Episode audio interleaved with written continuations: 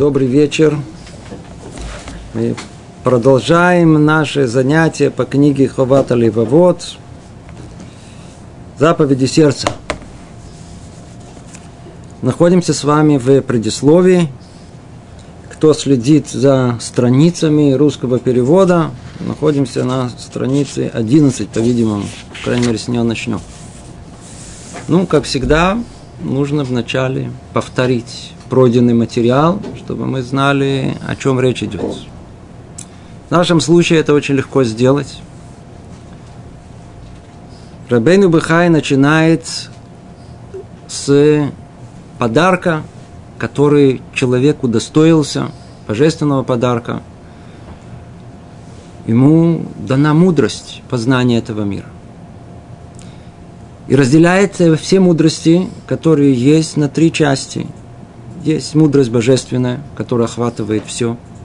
Есть мудрость, связанная с творением этого мира. И есть мудрость, которая связана с использованием этого мира для своих целей. Божественная мудрость, она самая высокая, как мы сказали, охватывает все. Как ее познать? Отвечает на это Рабейну Бехай. Есть три ворота, три врата в это. Человеческий разум, Тора и еврейская традиция. То есть то, что имеется в виду, Тора, Шибальпе, устная Тора. Три источника для познания этой божественной мудрости. Что же эта божественная мудрость включает? Разделяет ее на две части. Одно то, что открыто нашему взору, то есть те самые повеления, которые э, Творец повелевает человеку, и которые нам ясны, э, так как они открыты всем, самому человеку, то есть это повеление в деяниях его. И вторая часть – это те повеления, которые скрыты от глаз человека. Где они находятся? Глубоко в сердце его из того, что нам известно, эти повеления делятся на повелевающие и на запрещающие. И тут он никаких акцентов не делает, так как всем ясно и понятно, особенно на той части, открытой нам всем, все знаем, о каких мецвод речь идет. Он только нам объясняет та самая часть, вторая, которая скрыта в сердце, что имеется в виду. И разъясняет нам. И там есть повелевающие – и есть там и запрещающее э, повеление Творца, которое связано исключительно с работой сердца. То есть то, что находится у нас там внутри, намерение, ощущение, которое есть у нас в сердце. После этого, как он открыл, что есть эта скрытая часть, вопрос, который он спрашивает, давайте посмотрим, а что об этом написано. Зашел в библиотеку, обратился к, как сейчас у нас э, принято делать, к господину Гуглю, стал искать и ничего не нашел. Нашел много книг. Несмотря на то, что книга печатания не было, непонятным образом, но было в еврейском народе написано много книг. Много-много книг. Но ни одна из них не была посвящена этой теме, тем самым скрытым внутренним повелением Творца. Тогда у него встал существенный вопрос, который каждый из нас спросит, а почему? Почему ничего не было написано? Первое, что он подумал, может быть, нет надобности в этом. Разум это не обязывает, Тора это не обязывает, традиция, мудрецы это не обязывают. Это первый вопрос, который напрашивается. Тут мы с вами остановились. Давайте очень бегло попробуем посмотреть, как это написано, всего лишь навсего прочесть, кто захочет, ясно и понятно. Эти вопросы побудили меня искать источник упомянутой обязанности сердец как в доводах разума и здравого смысла, так и в Писании. Так может быть, все-таки да, есть эта обязанность. Давайте посмотрим, разум да обязывает или не обязывает. То же самое, а, э, обязывает ли это Тора, да или нет, как мы сказали. Давайте проверим. И вот, и вот, он обращается в первым делом, согласно тому порядку, который он и установил. Вы помните этот порядок? Сначала разум, потом Тора, а потом Масорет, традиция. Так он сначала обращается к разуму человеку и спрашивает, разум обязывает это, да или нет. И вот он приводит два аргумента. Первый. Остановимся прежде на доводах разума и здравого смысла. Человек, как это совершенно ясно, составлен из души и тела. Обратите внимание, что вопросов еще по поводу того, существует ли душа, ни у кого в то время не подымался, поэтому этот вопрос даже и не стоял. И на данный момент это мы тоже обсуждать не будем. Итак, есть у нас душа и тело. И то, и другое дано нам из великой милости к нам Творца. Тело, видимо, душа нет. И потому мы обязаны служить ему двумя видами служений. Соответственно, как есть, как тут сказано, что душа, тело, оно открыто, а душа скрыта, значит, и нужно и служить Творца двумя служениями. Первое – это открытое, соответственно, и второе – скрытое. Ну, дальше он перечисляет нам всем известное. Первый вид – это молитва, пост, подаяние бедным, изучение Торы, обучание других, исполнение заповедей суки, лула, цицит, мезузы, ограждение крыши и тому подобное – всего, что мы делаем посредством видимых глазу органов тела. Верно? Теперь. Скрытое служение относится к обязанностям человека, исполняемым сердцем. В чем оно состоит? Состоит оно в том, что мы должны запечатлеть в наших сердцах единство Творца и то, что нет никого иного, кроме Него, уверовать в Него, Его Тору, принять на себя служение, страшиться Его, покоряться Ему, стыдиться перед Ним, любить Его, полагаться. Целый список внутренних мецвод, которые есть.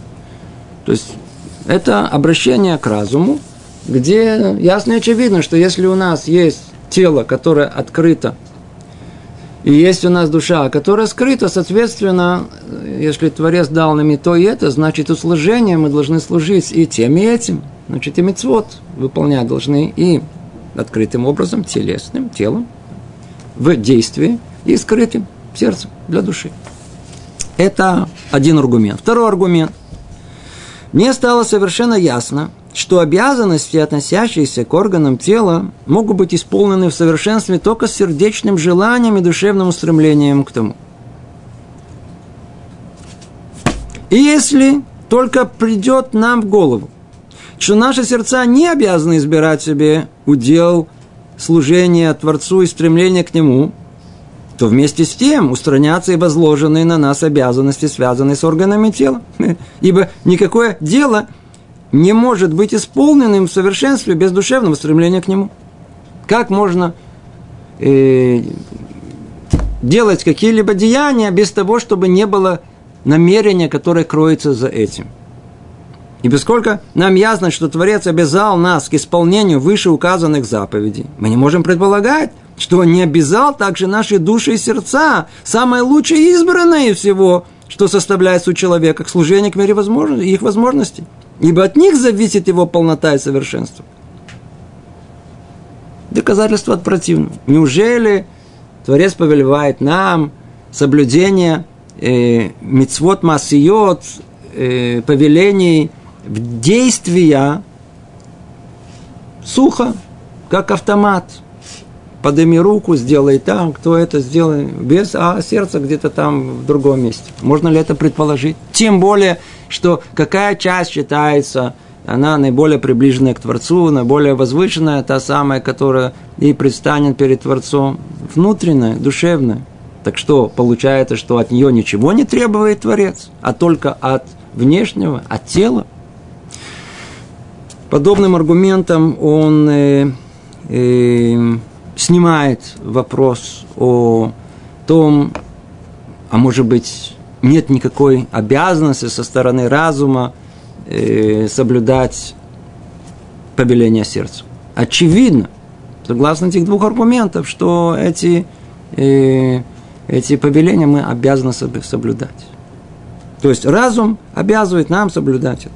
Разум соблюдает. Поэтому мы обязаны к служению как внешнему, так и внутреннему, чтобы было оно в совокупности своей совершенным и законченным, объединяющим обе указанные выше составные части, посвященные Творцу.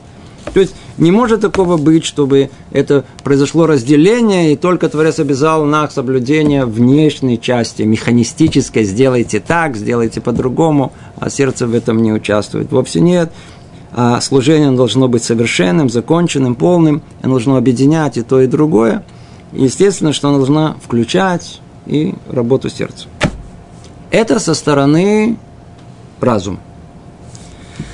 И когда для меня стало ясным объяснение обязанности сердец к служению со стороны разума и здравого смысла, я спросил, ну, может быть, об этом не написано в самой Торе? Может быть, это причина, почему не написали об этом книге? То есть и потому не составляли особой книги, которая учила бы нас упомянутой обязанности деталями. Однако после тщательных поисков книги Торы я обнаружил, что обязанность эта упоминается в ней многократно. Многократно. Например, в книге Дворим сказано «И люби Всевышнего Бога своего всем сердцем своим, всей душой своей, всеми силами своими». Мы это произносим, эту фразу, да, три раза в день. Кряшма. И еще сказано в другом месте, чтобы любить его, слушать голос его, стремиться к денег к нему, еще, еще, еще. Он приводит один за другим, цитата за цитатой, цитата за цитатой. Э, наши тут не суть разбирать именно содержание этих цитат, а только тот факт, что есть э, этой самой идеи полная поддержка в самой Торе.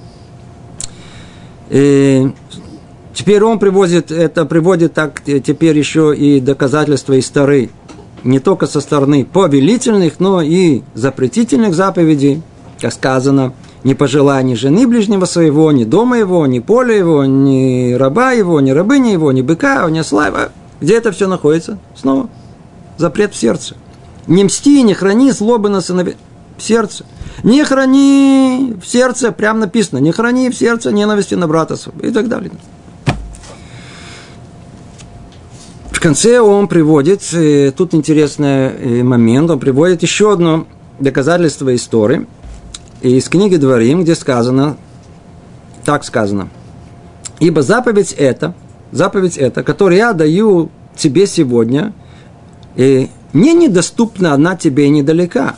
Не на небесах она, чтобы ты мог сказать, кто, кто туда может подняться ради нас э, на небеса, чтобы взять ее оттуда и рассказать о ней. И тогда мы бы ее исполнили. Не за морем она, чтобы ты мог сказать, кто бы э, переправился ради нас через море, чтобы взять ее нам оттуда и рассказать о ней. И тогда мы бы ее бы исполнили.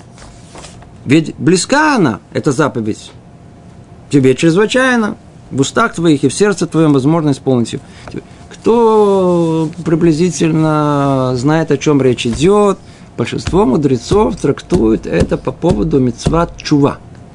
Ну и, как правило, в районе Йом-Кипура вы слышите цитирование этого места истории очень часто. В отличие от э, большинства, меньшинство, один из них это Рабейну Бехай, он полагает, что то, что описывает тут Тора, относится ко всем митцвот. Ко всем митцвот. Не из нее, он и учит подтверждением о том, что невозможно, э, э, митцва, она не должна быть выполнена только внешним деянием, а она обязана быть подкреплена и работает нашего сердца. И в остальных книгах пророков написано обо всем этом очень много, с повторениями в разных местах, и нет нужны приводить их здесь ввиду многочисленности их и известности.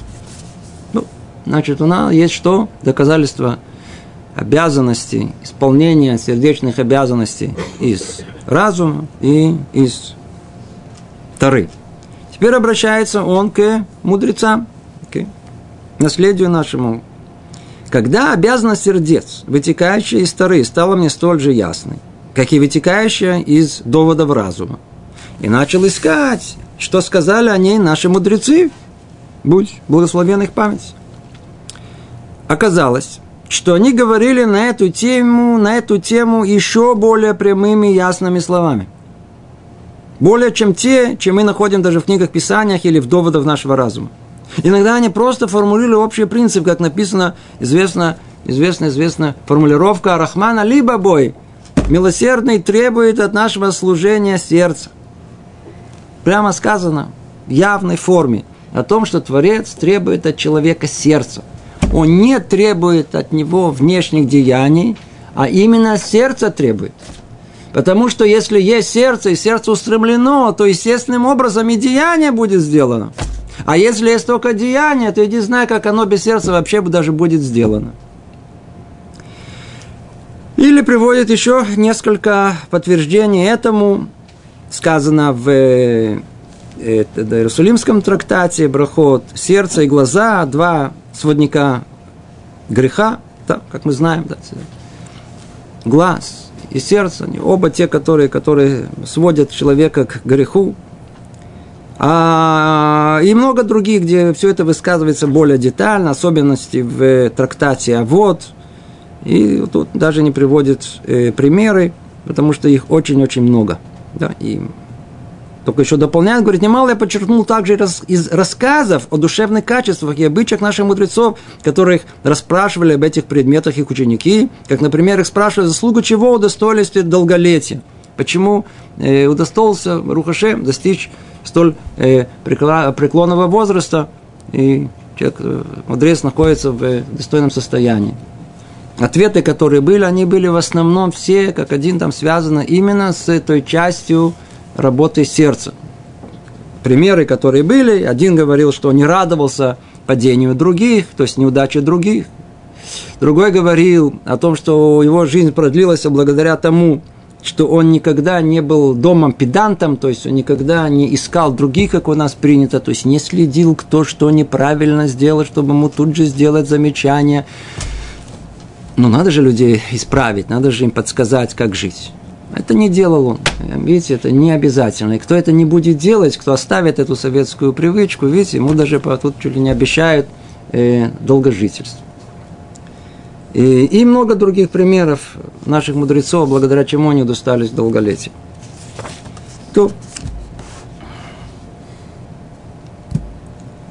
Итак, у нас есть уже доказательства из разума, то есть здравого смысла, из стары, наших мудрецов. Продолжает он говорить, после того, как мне прояснилось, что обязанность овладения мудростью внутреннего служения следует из нашего разума, из Писания, из устной Торы, я спросил себя, может быть, заповеди подобного рода действительно не всякое время и не во всяком месте?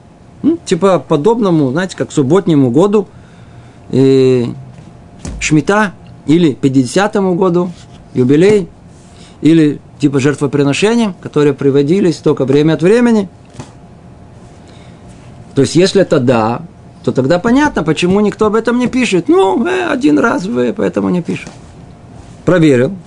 Вникнув глубже, я обнаружил, что заповеди, относящиеся к сердцу, действительно всегда, в течение всей нашей жизни, без всякого перерыва. Мицват медит, постоянная. Не то, что она время от времени, не, нету перерывов. А? Обязанность ее, она без перерыва, постоянно.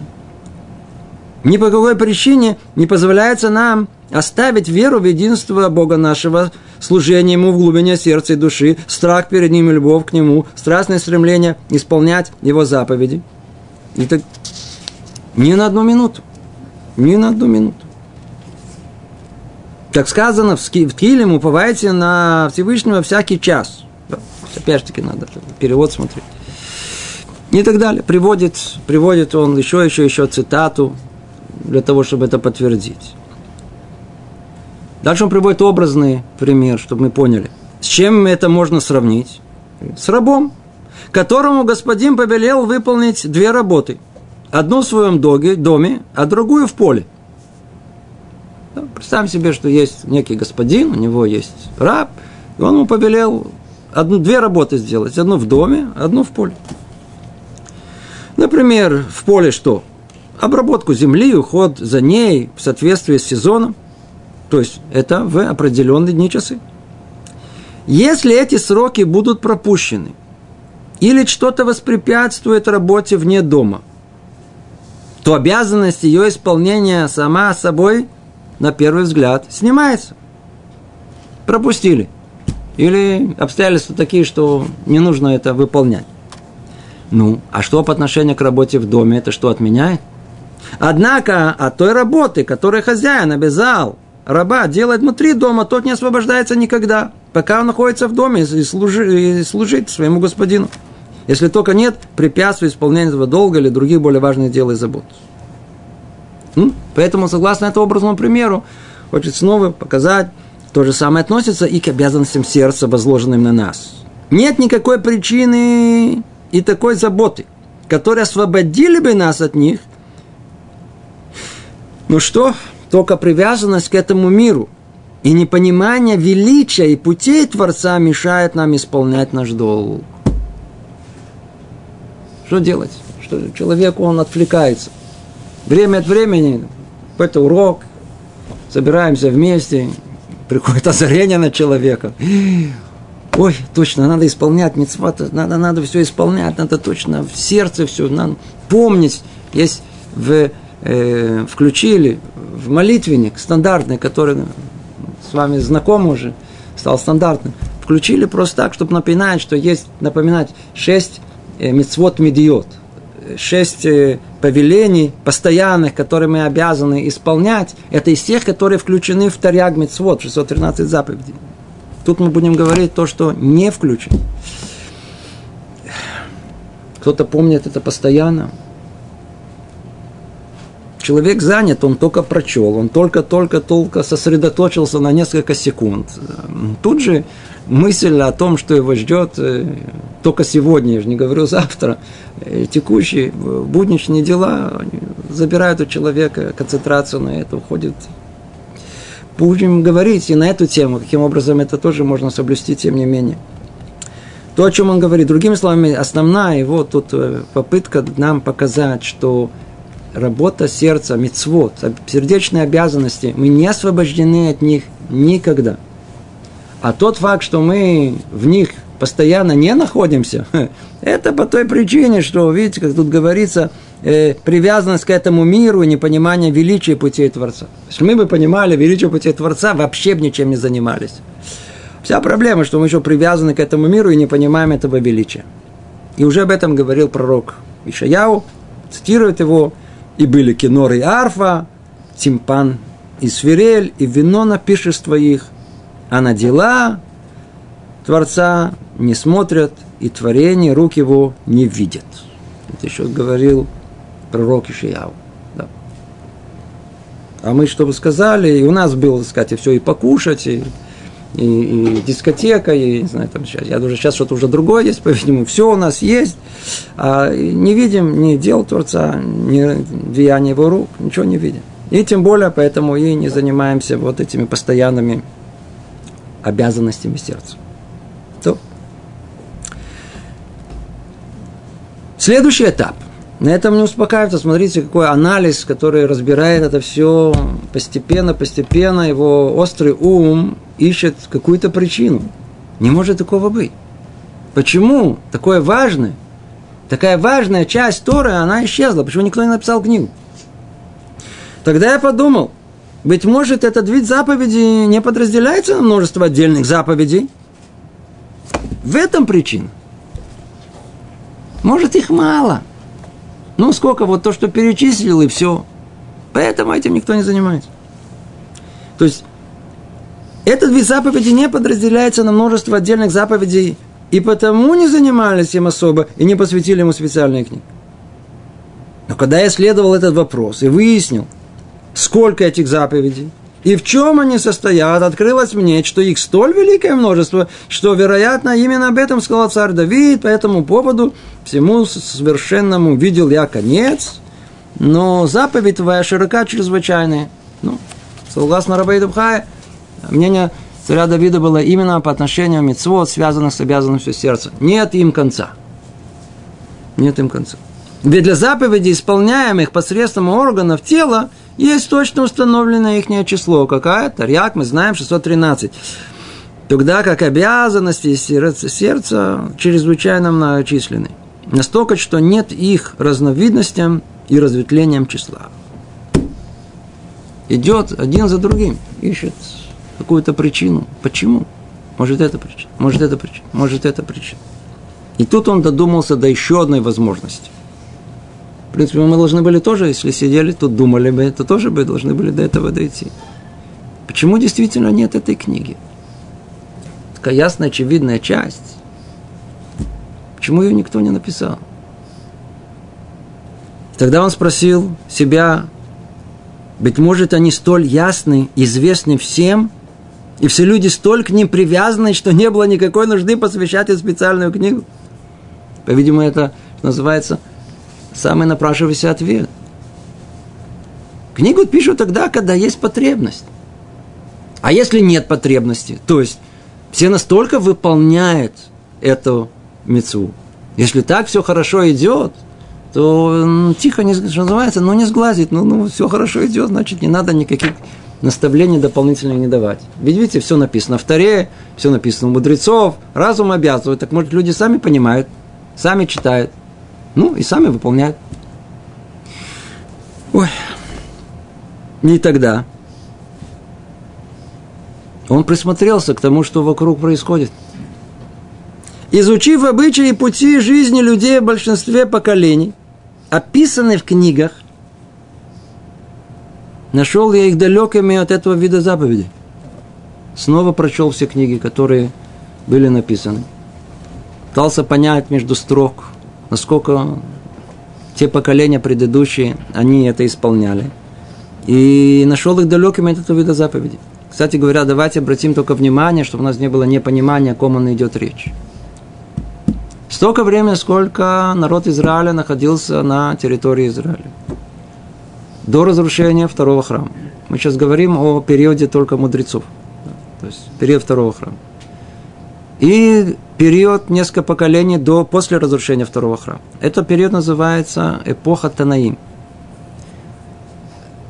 Из того, что, как их описывают мудрецы следующих поколений, и об этом тоже дальше будет идти речь, у нас даже нет представления о уровне ихнего причастия к служению Творцу. Их уровня выполнения всех их обязанностей, и сердечных, и телесных, открытых, закрытых. О них мы и учим все остальное. То же самое мы не можем сказать о поколении Амураим, то есть это те пять поколений, которые находились в Вавилоне, частично в Арат Исраэль. Речь идет о э, времени, которое уже после того, как завершается записание, описание, записание Талмуда, наступают очень тяжелые времена для еврейского народа. Это несколько столетий, когда не было ясного, четкого вот центра. Были центры, были еще и щивы. Были еще, помните, мы говорили на первом занятии, эпоха Геоним, они были расширяющие вот главы Ишив, которые находились в Вавилоне. Но уже тогда еврейская жизнь, она начинает отклоняться от тех высоких норм, которые были, были установлены в предыдущих поколениях. И вот к ним он сматривается и не находит. Не находит. И эм, исключениями составляли лишь немногие избранные, о которых сказано особо.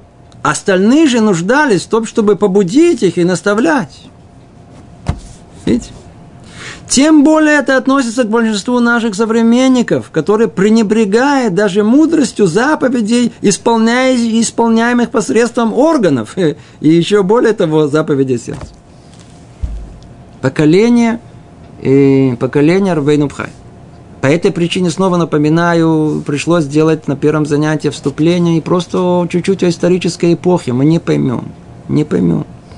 Каждый переход, каждое изгнание – каждое, каждое, каждое изменение от устоявшихся э, э, и привычных э, форм жизни, которые были, да и у любого работы, народа, тем более еврейского народа, оно влияло на, на духовный уровень, на его переход новое место, переход в, ну, в, в, в Сфарат, в Испанию.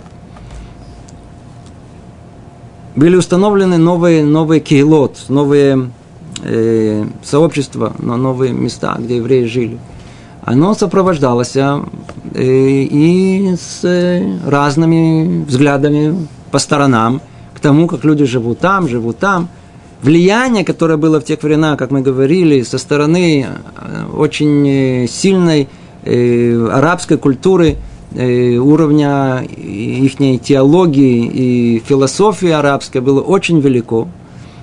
И это оказалось, оказало, оказало влияние на, и на уровень общего народа в целом. И это о чем он говорит – то есть он смотрит по сторонам и говорит, тем более это относится к большинству наших современников, которые пренебрегают даже мудростью заповедей, исполняемых средством органов. Они не выполняли все мецвод, которые мы выполняем автоматом, они даже это не выполняют. И тем более они не выполняют это в сердце своем. И даже среди тех, теперь смотрите, кто еще, кого он включает, кого сердце ведет к постижению мудрости Торы. Есть, которые вообще далекие. Когда я говорю далекие, это не были, э, тогда не было понятия светский, не существовало.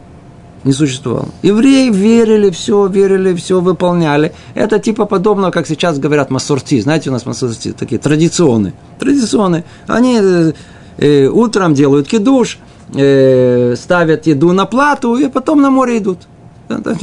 Все вместе, все вместе. Такое вот, э, типа этого.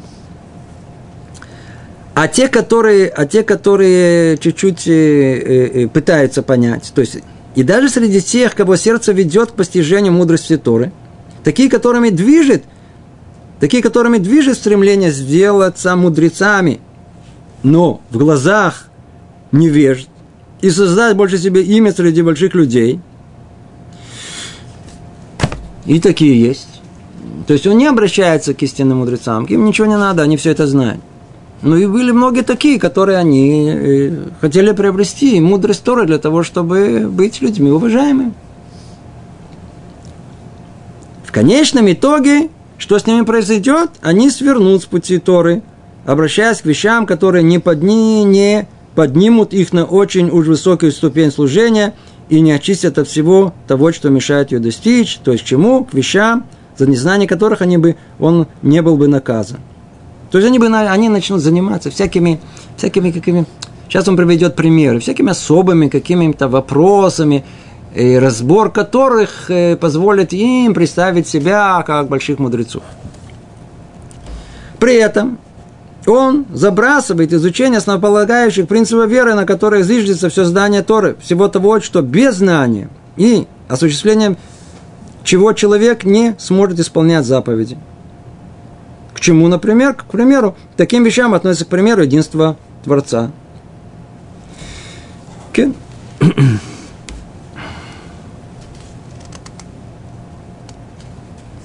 Вопрос мы еще дальше будем более подробно и разбирать. Но тут он кричит, о чем кричат до сегодняшнего дня все, все, кто только может и в состоянии это сделать.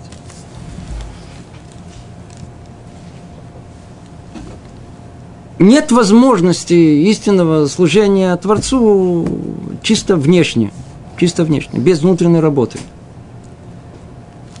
Не поможет и простое изучение Торы, как в университете, как знание.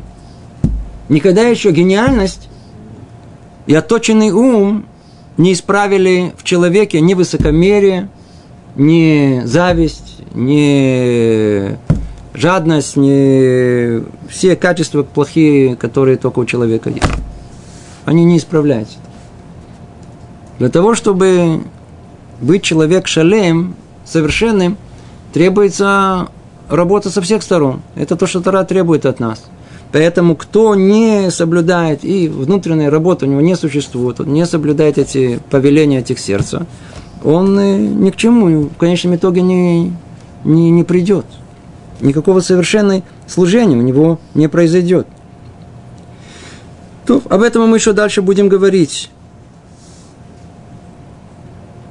И тут он поднимает э, вопрос, очень-очень существенный вопрос. Спрашивает вот так. Таким вещам относится, к примеру, единство Творца – то есть человек будет заниматься чем угодно, а вопрос единственного Творца он разбирать э, не будет. И вот тут ставит вопрос, что называется ребром. В принципе, это тема нашего занятия.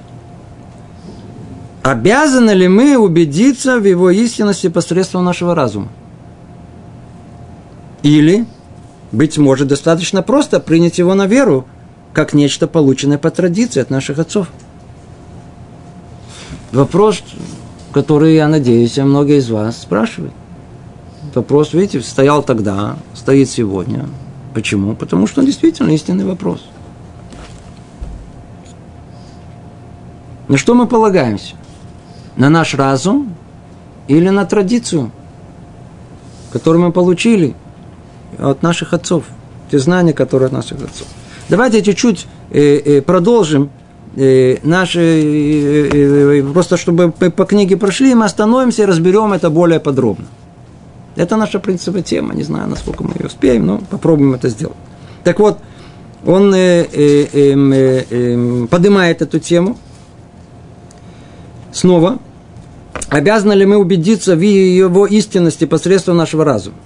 Или, быть может, достаточно просто принять его на веру, как нечто полученное по традиции наших отцов, повторяя «Бог един», как это делают люди простодушные и несведущие, без всякого свидетельства тому и доказательства. Ну, мы с вами снова повторяем три раза в день Шем Элокейно, Шем Эхад. Все знают точно, как надо произнести, каким образом надо произнести слово Эхад, один. Ну, как мы это произносим, кто-то понимает, в чем суть единства Творца. Что мы произносим? Называет он нас людьми простодушными и несведущими. Естественно, я не знаю, что там в оригинале, но так перевели на русский язык.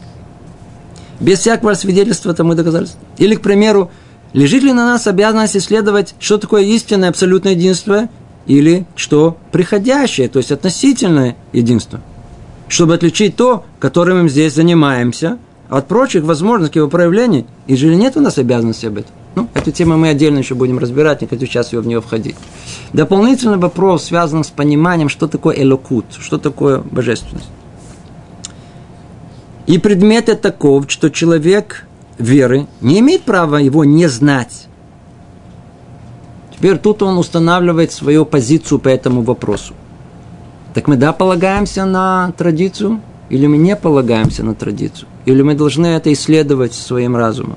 Ответ, который он дает, он говорит, человек веры не имеет права этого не знать. Почему? Тура нас предупреждает об этом. Что там сказано? Все знают этот посук. Веядата айо, вашевота левовех. Знай же ныне и положи на сердце твое, что Творец есть Бог на небе, вверху и на земле внизу, и нет другого. Беда таем, познай, познай. Знай же ныне. Так перевели, знай, знай. Ты обязан это знать. То же самое относится и к иным заповедям, исполняемым сердце, уже упомянутым, и тем, что будут упомянуты в дальнейшем. Не может считаться вера человека совершенной – если он не будет знать их и исполнять. Не будет их знать и исполнять. Это мнению Рабейну Бихай. Давайте только еще только продолжим несколько предложений, чтобы понять, как, насколько он, насколько, вот, вот, насколько, в какой степени, до какой степени он, он, он хочет вот заострить этот вопрос и обязательность к э, познанию. Э, приводят примеры конкретно из э, мудре, от, жизни мудрецов – Рассказывал в одном из мудрецов, что он сидел с людьми до середины дня, когда оставался один, говорил, середине дня имеется в виду до середины ночи, и говорил, оставался один, дайте мне сокрытый свет, имея в виду э, погружение в заповеди сердца. А другой мудрец. Когда ему задали вопрос, относящийся к разводу по законам Торы, то есть в ситуации, которая не встречающаяся на практике, он ему ответил так. Знаете, такой Иберхухем. Спросил его вопрос такой особый. Ты спрашиваешь нечто такое, что если ты не будешь этого знать, это тебя нисколько не повредит. Что ты спрашиваешь? Разве тебе уже известно все, что ты обязан знать относительно заповедей, от исполнения которых ты не вправе уклониться? И от тех, которые запрещено приступать, чтобы ты счел себя вправе обратиться к вопросам далеких от реальности, в которых ты не поднимаешься на столь уж высокую ступень в своей Торе, в своей вере, и не исправишь хотя бы немного даже свои душевные качества? Что тебе даст этот вопрос? Ты занимаешь свой ум, свое время, свое внимание вопросом, связанным с э, как, э, типом развода, который в практике не осуществляется. Есть в этом работа ума, что называется. Но ты уже до этого исследовал все, что тебе необходимо исследовать. Что ты уже дошел до этого, что ты исследуешь то, что даже не существует и несущественно для твоей жизни. Я клянусь, что вот уже 35 лет занимаюсь изучением заповедей Торы, в которых нуждаюсь. И ты знаешь, сколько труда вкладываю я в углубленную учебу и сколько книг есть у меня. И тем не менее, не могу освободить своего сердца, чтобы обратиться его к тому, для чего ты освободил свое, задавая свой вопрос. Называется Икар Ветафель, главное второстепенное. Чем человек должен заниматься? Яцерара всегда будет, дурное начало человека все время будет искать что такое особое, такое, ну, это, по сторонам, что-то с пикантом. А самое основное, главное, да, этим мы не занимаемся.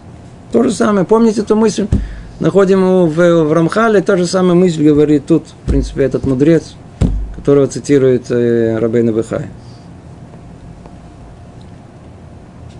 И он продолжает, говорит, и он долго еще продолжал упрекать и стыдить того человека, который задал это, э, задавший этого вопроса. Ну, естественно, что это тогда можно было. В наше время уже никого нельзя не упрекать и не стыдить, умрет. В наше время уже такого человека после этого надо к психологу, и надо его это, травма, и потом стресс, и все, все, все прочее. Было когда-то времена, можно было упрекать, стыдить, можно было влиять на людей. Сейчас уже невозможно. Другой мудрец сказал, 25 лет я занимался тем, что проверял, очищал дела свои, то есть от всех посторонних устремлений.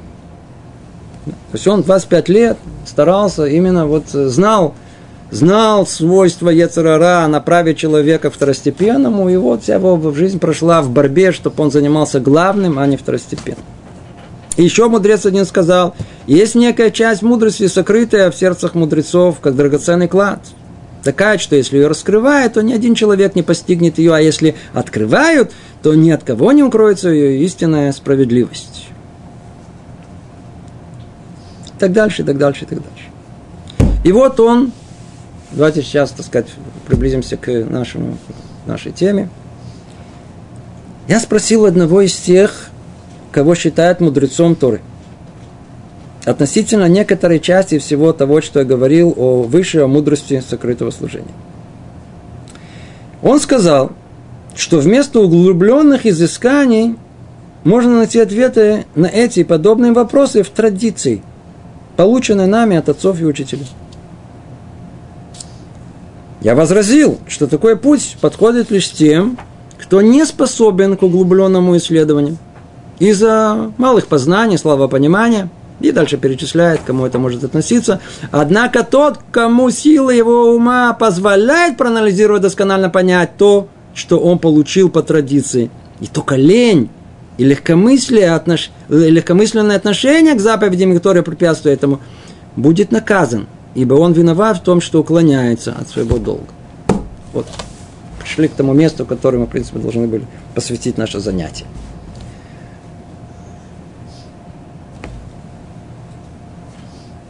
К чему надо обратиться? К разуму, как говорит нам Рабейну Бхая, или нам достаточно масорет, нам достаточно традиция, полученная нами от наших отцов и от наших учителей. Видите, непростой вопрос. Надеюсь, что э, у вас нет э, решения этого вопроса. Потому что практически все эти решения, они уже перекрыты э, возможностями прошлых поколений, которые это дело рассматривают. Так вот, действительно, по этому поводу есть большой спор мудрецов. Большой, существенный спор мудрецов. Первый, который четко определил позицию, которую до этого действительно не надо было высказывать, но когда прошло время. Это был Расак, Рабейну Саади Агавон, книге Манот Ведоот, это книга фундаментальная, первая, как вы помните, мы его упоминали по еврейскому мировоззрению, он однозначно говорит о том, что все, кто только может, обязан изучать, исследовать элукут. Он должен быть, условно говоря, теологом, божественным философом. Обязан исследовать. Идет за ним Рабейну Пхаева. Мы сейчас цитировали все, что он сказал. Обязан. Идет за ним Рамбам, Раби Моше бен Маймон. И в его знаменитой книге Морена Бухим, он, что называется, идет барош, он, так сказать, во главе всего рационального подхода еврейского, точно так же обязывает нас к рациональному подходу, к исследованию, к философскому пониманию э, всего, что у нас есть, всего еврейского наследия. Это с одной стороны. С другой стороны, э, Рабьюда Алеви в книге Акузари, знаменитая, которую, надеюсь, все знают и изучали, он высказывает противоположную точку зрения.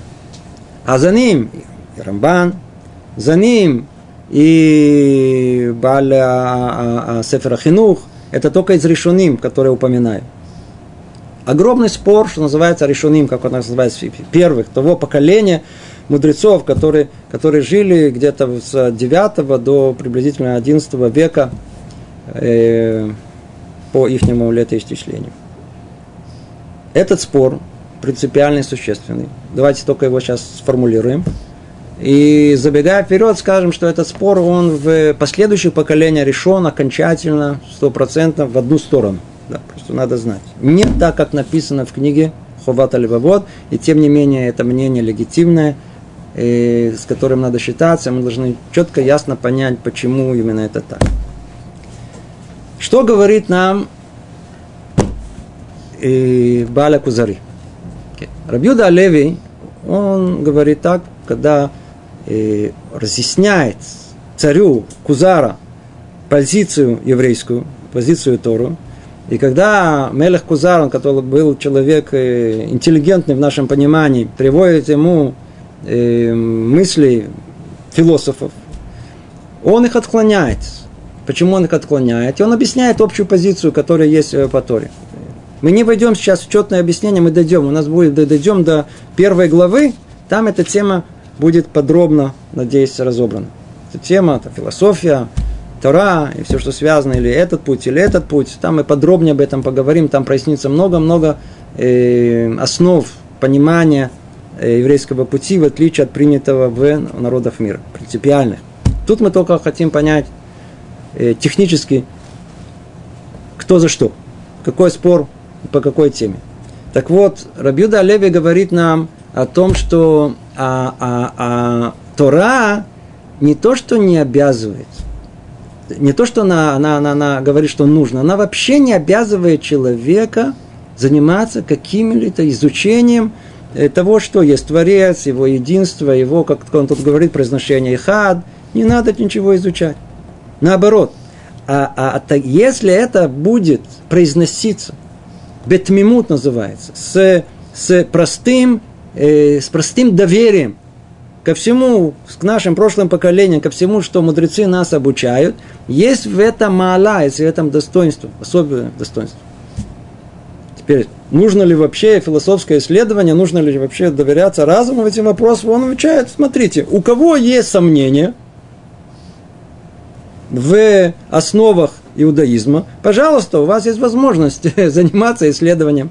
Но просто человеку нам, который, который нормальным, который этим, не следует этим заниматься. Слышите? Не следует заниматься. Не то, что может, не может, не следует заниматься. И действительно, как мы большинство, большинство, большинство мнений мудрецов, действительно не следует этим заниматься. Почему? Сейчас тоже скажем на одном только предложении, потому что незек мерубеля туэлет, а вред больше, чем пользу.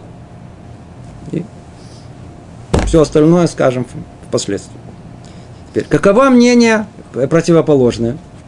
И Рамбам, и Рабе, Рабейну Бхае, и Равсадия Гаон, они считают по-другому.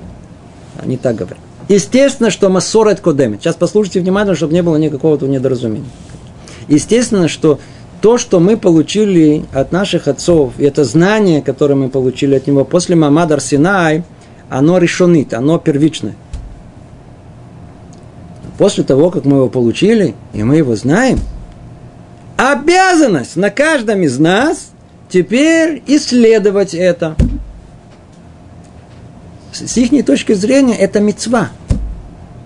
Это мецва. Рабейну Хай говорит, что это мецва. Рамбам говорит, что это мецва. Но это не для того, чтобы прояснить истина или не истина. Слушайте внимательно, в, этот, в этом месте тут все находится. Обязаны заниматься этим, они говорят. Но не для того, чтобы прояснять, это истина или истина. Это вовсе вообще не, не, не, не, не, не, не, не для того, чтобы разбирать, э, э, если есть какое-то, какое-то тут это э, истина или нет. Это не проверка веры. А для чего? Это всего лишь как иллюстрация того, что уже наши мудрецы нам уже передали. Это, знаете, как э, давайте теперь будем конкретизировать, что они сказали. Они сказали, Ашем Эхад, Творец един, то давайте сейчас покопаемся, поймем, что такое Эхад. Что такое одно, что такое единство, что такое худоши. Начнем копаться. Ну, что это нам даст?